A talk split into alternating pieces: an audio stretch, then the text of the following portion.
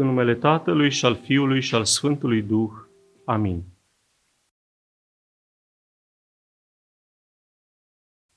Eu te-am preamărit pe tine pe pământ. Lucrul pe care mi l-ai dat să-l fac, l-am săvârșit. Și acum, preamărește-mă tu, Părinte, la tine însuți, cu slava pe care am avut-o la tine mai înainte de a fi lumea. Sunt versetele 4 și 5 ale pericopei evanghelice citite astăzi, care ne vine de la evanghelistul Ioan din capitolul al 17-lea, versetele de la 1 până la 13. Ne aflăm în duminica a 7-a după Rusalii, când Biserica a hotărât sărbătorirea și pomenirea Sfinților Părinți de la Sinodul I ecumenic. A avut loc acest sinod în anul 325 la Niceea și a fost convocat de către împăratul Constantin, cel pomenit duminica trecută alături de Elena, mama sa. Foarte interesant că această convocare a lui Constantin a stabilit un precedent prin care doar împăratul putea convoca un sinod ecumenic. Și biserica a acceptat autoritatea sa în calitatea pe care și-a luat-o ca, o să citez acum, episcop al celor din afară. Așa se numea împăratul în perioada bizantină, episcop al celor din afară. Și au fost prezenți la acest sinod, o să pomenesc doar câțiva părinți de mare rezonanță, cum ar fi Nicolae al Mirelor Lichiei, Spiridon al Trimitundei. A venit acolo în cadrul delegației alexandrine diaconul Atanasie. Să știți că acest Atanasie a ajuns ulterior Marele Atanasie, stâlp al ortodoxiei în deceniile care au urmat. El a fost ceea ce noi astăzi am numit mastermind-ul primului sinod. Lui se datorează reușita acestui sinod, deși era un simplu diacon. El era secretarul episcopului alexandrin pe nume Alexandru, dar 3 ani mai târziu după acest sinod ajunge pentru următorii 45 de ani patriarh al Alexandriei. Și să știți că el a fost precursorul celor 3 ierarhi în lupta pentru ortodoxie din acele veacuri. Pe lângă ei au venit mulți alții, preponderent, într-adevăr, din răsărit. Au venit și din apus, din acest motiv s-a și numit ecumenic, dar majoritatea erau episcopi și preoți din răsărit. Și acum vine o primă observație, am avut acolo și cred că este foarte important, 2 episcopi semnatari ai actului sinodal, deci au participat la lucrări și s-au implicat și ulterior au semnat, 2 episcopi de pe meleagurile noastre. Conform istoricului bisericesc Eusebiu de Cezarea, care ne spune că a fost acolo un episcop numit Scitanul, deci episcopul Sciților, și Teofil al Goților, care erau stabiliți în zona Buzăului de astăzi. Mi s-a părut de-a dreptul emoționant să știm că am avut acolo 2 oameni de pe meleagurile noastre la acest sinod al sinoadelor, pentru că în baza lui s-au organizat toate celelalte sinoade ecumenice de mai târziu. Și acum, dincolo de această introducere, vom vorbi astăzi despre urmarea Domnului, care cred eu că îi reprezintă pe acești părinți care s-au întrunit astăzi acolo, în urmă cu mulți ani, și vom încheia cu câteva concluzii. Ce vom învăța astăzi? Că există și o altfel de vedere.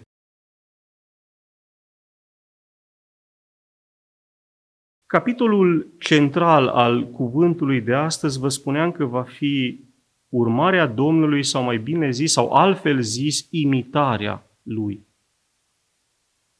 Pericopa pe care ați auzit-o citită este desprinsă din ceea ce se numește cuvântarea de despărțire, din partea a 4-a a acestei cuvântări, o cuvântare de despărțire a Domnului care apare doar la Evanghelistul Ioan și vă spuneam, cred, în urmă cu un an, că este un cuvânt testamentar al Domnului, este lăsat cu limbă de moarte, între ghilimele, așa cum spunem noi în popor, și din această cuvântare de despărțire o să spicuiesc doar câteva dintre elementele care apar.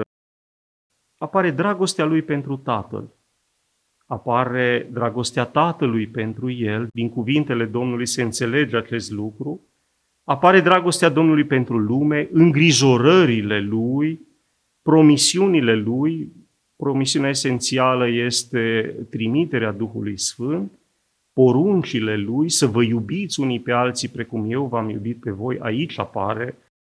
Sunt cuvintele unui părinte care, înainte de despărțire, vrea să-și facă ordine în ogradă și mai ales în familie. Iar ca să înțelegeți mai bine, capitolul al 18-lea, următor, se numește Prinderea lui Iisus, spicuit, ducerea lui la Pilat, osândirea, este limpede chiar înainte de intrarea în zona pătimitoare a activității lui pământești, a zis Domnul aceste cuvinte. Și acum, dincolo de textul extrem de complex pe care l-ați auzit citit, aș dori să ne oprim astăzi asupra două idei din citatul inițial. Eu te-am preamărit pe tine pe pământ. Lucrarea esențială a Domnului, înțelegem din aceste cuvinte, pe care și-a asumat-o sau așa a văzut-o, așa a simțit-o el, este preamărirea Tatălui. Și foarte important acest adaos pe pământ. Ne zice Dumnezeescul Gură de Aur, prea înțeleptul tâlcuitor al Scripturii, că pe pământ este adăugat intenționat de către Domnul, pentru că în cer Tatăl este deja și a fost întotdeauna prea slăvit. Adică slava este în firea lui și nu are nevoie să-i ofere nimeni și, în al doilea rând, el oricum primește acolo închinare și preaslăvire de la toate puterile îngerești. Iar aici Domnul se referă la preaslăvirea care îi vine sau îi va veni Tatălui, se va oferi Tatălui de la oameni. Ceea ce până acum era o chestie punctuală sau niște elemente ale unor trăitori râvnitori ai Scripturilor, de astăzi Domnul lasă ca și lucrare generală întregii lumi preamărirea Tatălui. Și al doilea lucru foarte important ne reiese din citatul următor. Lucrul pe care mi l-ai dat să-l fac, l-am săvârșit. Adică, dacă am privit cu toții, dacă am răsfoi cu ochii minții noastre faptele și lucrările Domnului din pericopele duminicale pe care le auzim citite și încercăm să le analizăm, păi cred că am vedea că, sau ne-am amintit că Domnul i-a învățat pe oameni. Am auzit și am analizat de atâtea ori pilde, parabole. Am asistat la discuții, cum ar fi discuția cu Samarinianca de acum puțin timp de 2 săptămâni. După aceea știm că i-a ajutat în momente critice. Este evident ajutorul salvator pe care l-a dat la cea nuntă vestită din Cana Galilei, când a transformat apa într-un vin delicios pentru a salva onoarea și demnitatea nuntașilor.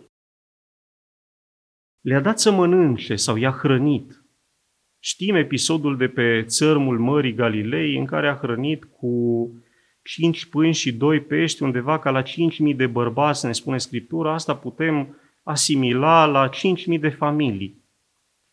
I-a vindecat. Vorbise în duminica trecută de orbul din naștere, de slăbănogul de la Vitezda și vorbisem de multe ori și de alte vindecări la fel de speciale și de impresionante.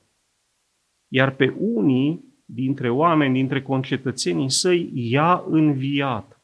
Știm că avem 3 învieri în Evanghelii, 2 ale unor copii, fiica lui Iair și fiul văduvei din Nain, precum și a 3-a înviere a prietenului său Lazar. La urmă, dar nu în ultimul rând, știm că s-a jertfit, atât pentru ei, pentru concetățenii săi, cât și pentru noi. A înviat și s-a înălțat. Punct în care ne aflăm și noi astăzi, imediat după înălțare, care a fost joi, și ne-a lăsat tuturor bune nădejdi, care vor veni săptămâna viitoare, duminica viitoare, când sărbătorim pogorârea Sfântului Duh. Și acum apare întrebarea, de ce am enumerat toate aceste lucrări ale Domnului? Și răspunsul ar fi așa, că pe acestea, sau măcar o parte din acestea, trebuie să le facem și noi, zi de zi, ceas de ceas. Așa îl imităm pe El în lucrarea Lui. Dacă dorim ca la finalul călătoriei noastre, când ajungem la stația în care Domnul ne deschide ușa, cum spunea Marele Vasile, ilustrul nostru ocrotitor, să putem zice și noi, primește-mă, Doamne, primește-ne, Doamne.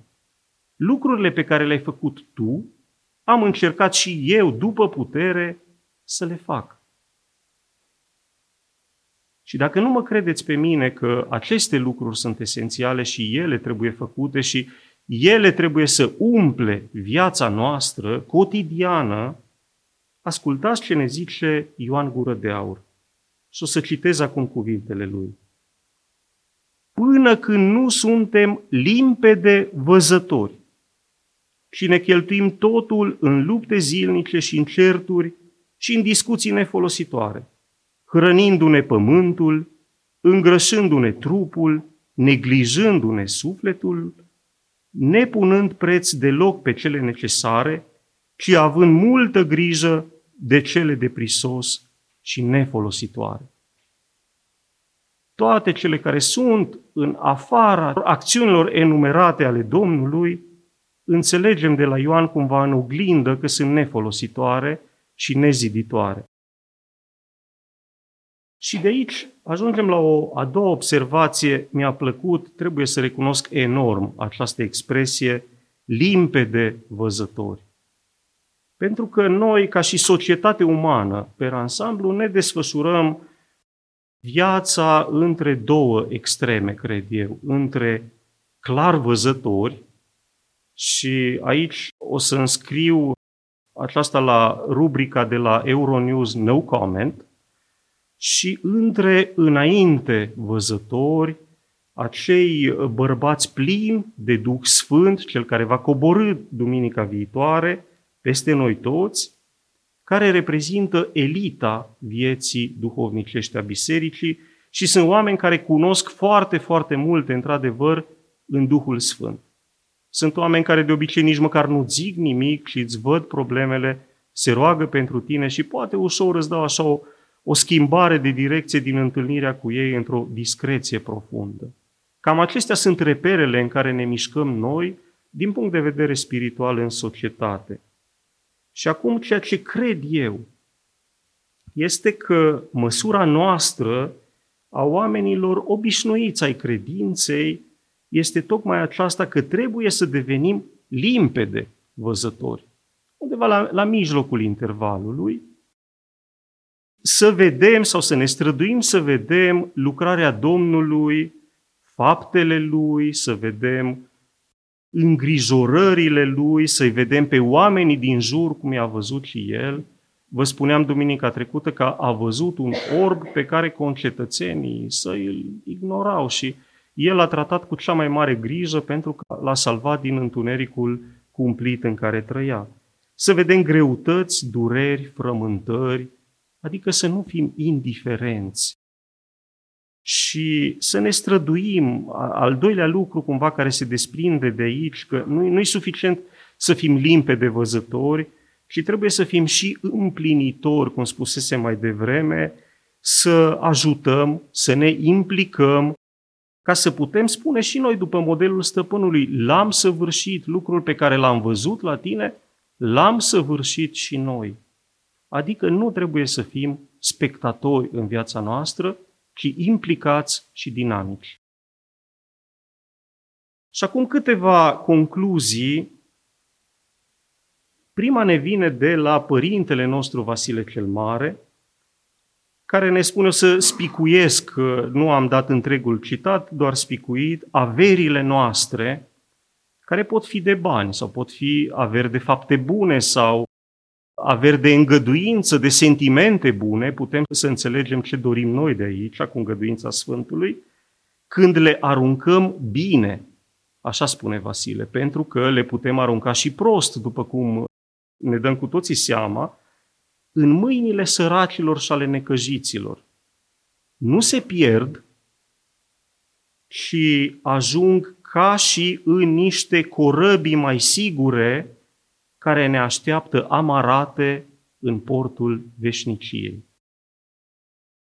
A doua concluzie, o să vă rog să priviți la Sfântul Ioan Rusul, cel sărbătorit ieri, care și-a aruncat nu averile, pentru că nu le avea, ci viața însăși în mâinile Domnului, și azi o lume întreagă călătorește spre insula Evia, spre a-i cere binecuvântare și izbăvire aceluia care și-a imitat stăpânul în lucrările sale. A treia și ultima concluzie, pentru că vorbisem despre limpede vedere, o să vă spun ce zice Gheronda Emiliano Simonopetritul despre cel care îl urmează pe Domnul, și de data asta o să citez cuvintele părintelui Emilianos. Dacă se roagă, dacă îl are pe Hristos, dacă este smerit, senin, se vede mai ales în ochi. Ochii omului sunt cer și îndată ce îi deschide, vezi toată strălucirea cerului, toată sfânta treime, toate le vezi acolo. Amin.